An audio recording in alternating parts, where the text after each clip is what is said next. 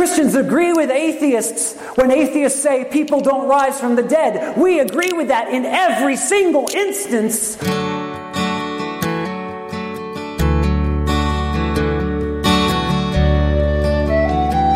You are listening to Holy Words from Holy Cross, the sermon podcast of Holy Cross Evangelical Lutheran Church in Nazareth, Pennsylvania.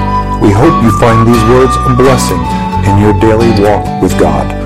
Please visit us on the web at www.holycrossnazareth.org or in person at 696 Johnson Road, Nazareth, Pennsylvania. Be thou my vision, O Lord of my heart. Not be all else to me save that thou art. Why do you seek the living among the dead?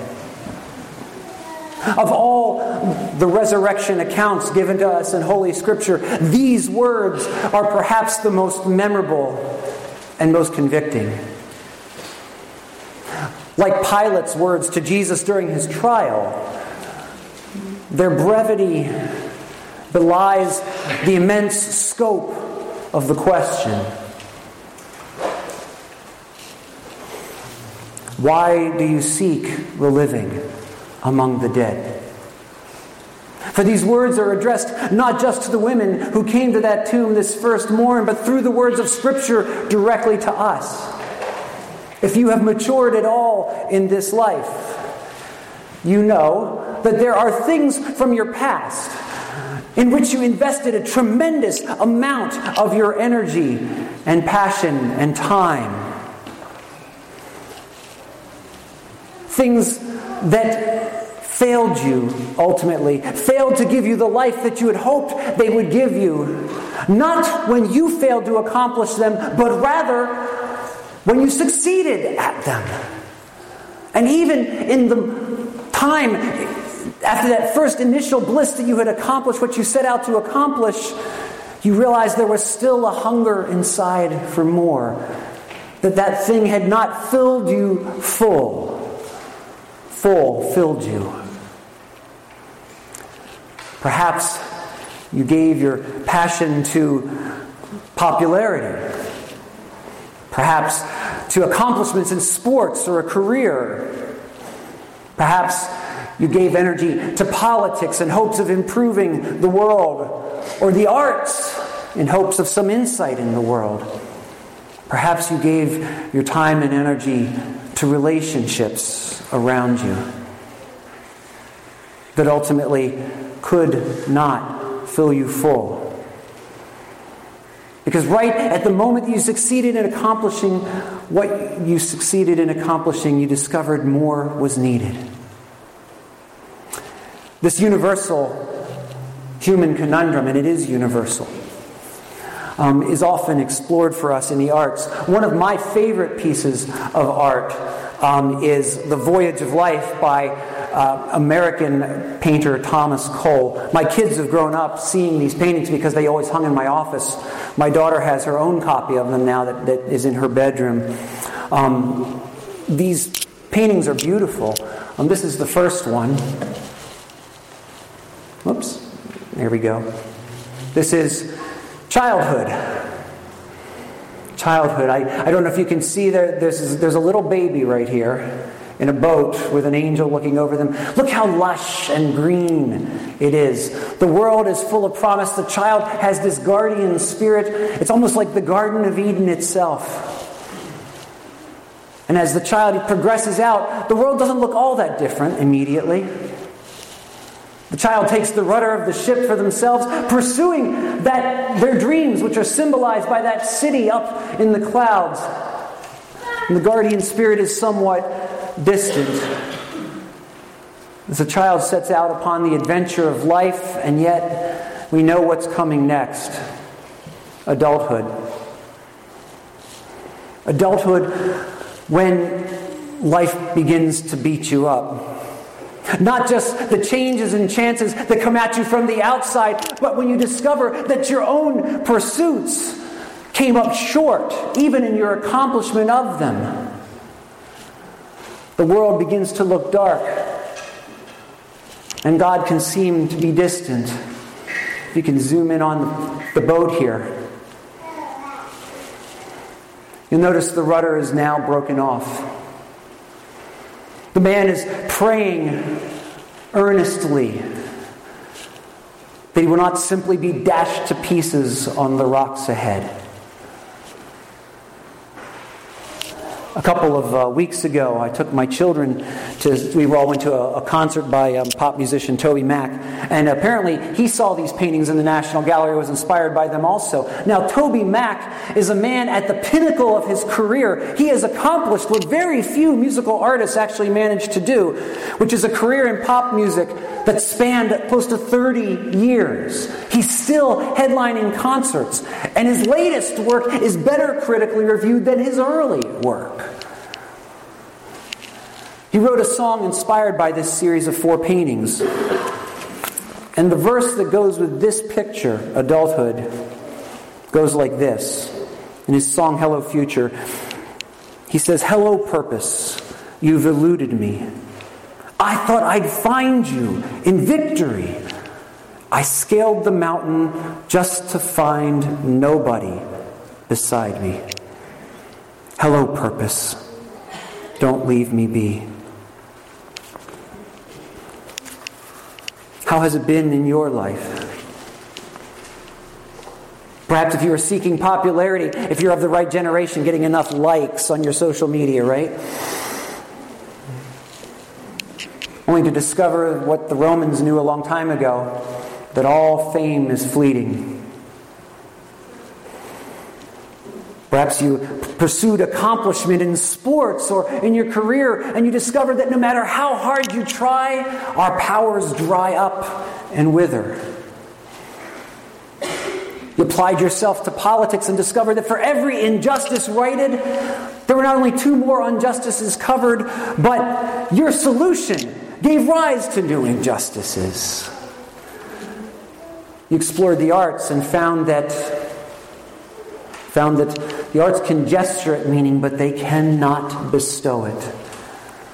In relationships, we discover that affections alter, that our children grow up and leave home, that our loved ones die, abandon us, hurt us, betray us. These things, these things can hurt us deeply. So, if these things are always destined to disappoint us, the, the pursuits of this world, why do we keep pursuing them? G.K. Chesterton, in his book, The Everlasting Man, thought about this, and here's what he wrote. It's, it's, it's wonderfully incisive, as most of his writing is. He said, Pessimism is not found in being tired of evil, but in being tired of good. Despair does not lie in being weary of suffering, but in being weary of joy. It is when, for some reason or other, the good things in a society no longer work that the society begins to decline. When its food does not feed, when its cures do not cure, when its blessings refuse to bless. We might almost say that in a society without such good things, we should hardly have any test by which to register a decline. That is why some of the static commercial countries from history, like Carthage, have rather an air in history of standing and staring like mummies, so dried up and swathed and embalmed that no man knows when they are new or old. Or as one critic summed up this whole passage, he said, Meaninglessness does not come from being weary of pain, meaninglessness comes from being weary of pleasure. Meaninglessness does not come from being weary of pain. Meaninglessness comes from being weary of pleasure. Chesterton's words could certainly describe our own culture, our own country. For we are, if nothing, a great commercial enterprise. And a lot of people dedicate a lot of energy to keeping that static, that is predictable, so the profit margin can remain high. So, why do we continue to seek life from things that we know will ultimately fail to give them to us and leave us still hungry for more? There's lots of answers to that question. I think socially, there's a lot of pressure to do what everyone else is doing, right? That's normal. We all experience that at every stage of our lives. There's also a lot of pressure upon us commercially because if you come to the conclusion that the next thing you acquire, the next achievement you achieve, will not make you any happier than the stuff you've already acquired and the stuff you've already achieved, you make a very poor consumer.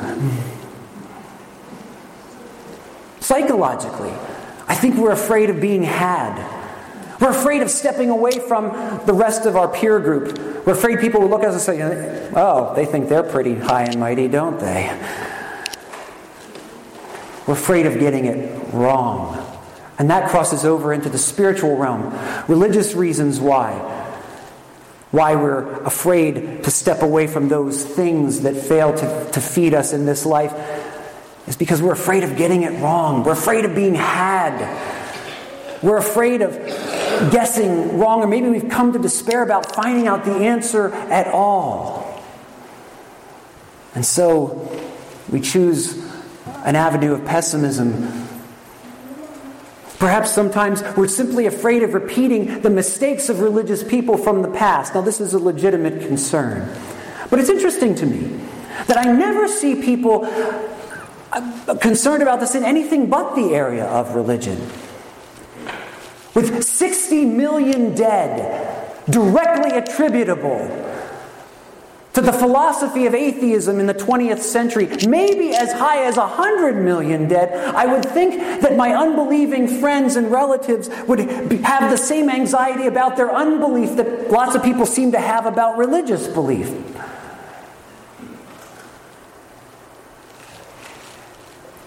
We have to get it right, we think. But the way to do that is not to be frozen by fear or some sort of vague anxiety, but rather to ask the questions, the deep questions that face the human condition in every day and age. Ask them seriously and give them the time and attention they are due. For you see, the atheist who looks at millions of corpses and says, Well, if you're going to make an omelet, you've got to break a few eggs, neither says nor does anything at variance with what they believe. For their belief system teaches them that human beings are merely matter, and human consciousness an illusion, an epiphenomenon of matter.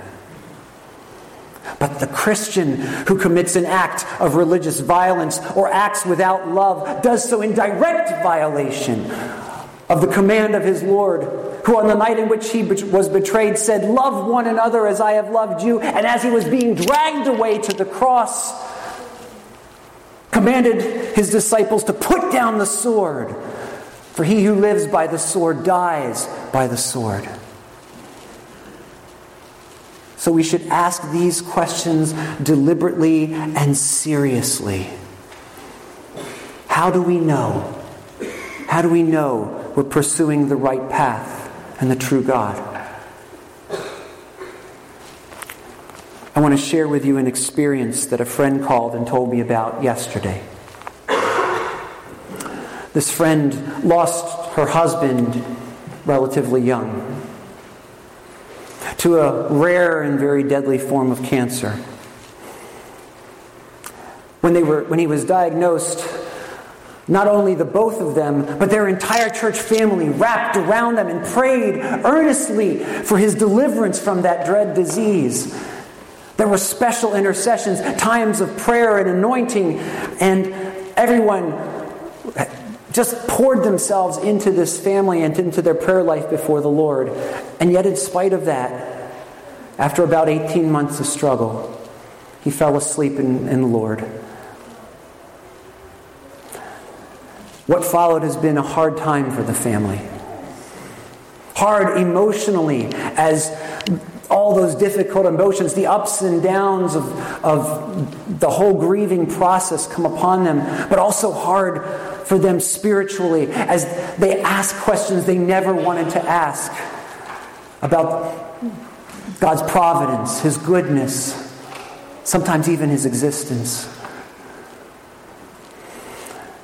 Well, this just happened A few days ago, God gave this woman an incredible blessing. Call it a vision, call it a visitation. She got to spend time with her departed husband. They spent time doing some of the silly things that they had always done, like him sitting on the bed watching television with her. But as they talked, he was restored. He wasn't emaciated like he'd been in his disease. He was in the robust bloom of health he'd been in his working days. His hair was all back in the same blonde color it had been when they'd been married. And in the midst of what she always describes as a complicated grief, in the midst of the emotions of that moment, she couldn't keep from asking the one question that's been torturing their entire family for these last months. And she looked at her husband and she said, Is Jesus who we say he is? And he looked at her and took his hand, her hands in his and said, Yes, he is. For those of us who have not had such a special experience, to speak into our grief, at least not yet. The resurrection of Jesus as an objective fact in history is God speaking to us that we are on the right path. The resurrection of Jesus is the most amazing fact of history because here is the truth. Christians agree with atheists when atheists say people don't rise from the dead. We agree with that in every single instance except one. And that one occasion, that one man rising from the dead, changes the game for all of us. Jesus' resurrection from the dead is God certifying everything he said and everything he did. It is God saying, What he said is true, what he did was right. And he is my son and your Lord and your Savior. You can trust and follow him. If you haven't engaged in that active relationship with Him, I encourage you to do so now and not delay. Because that's what you were made for. See, the question still hangs in front of all of us why do you seek the living among the dead?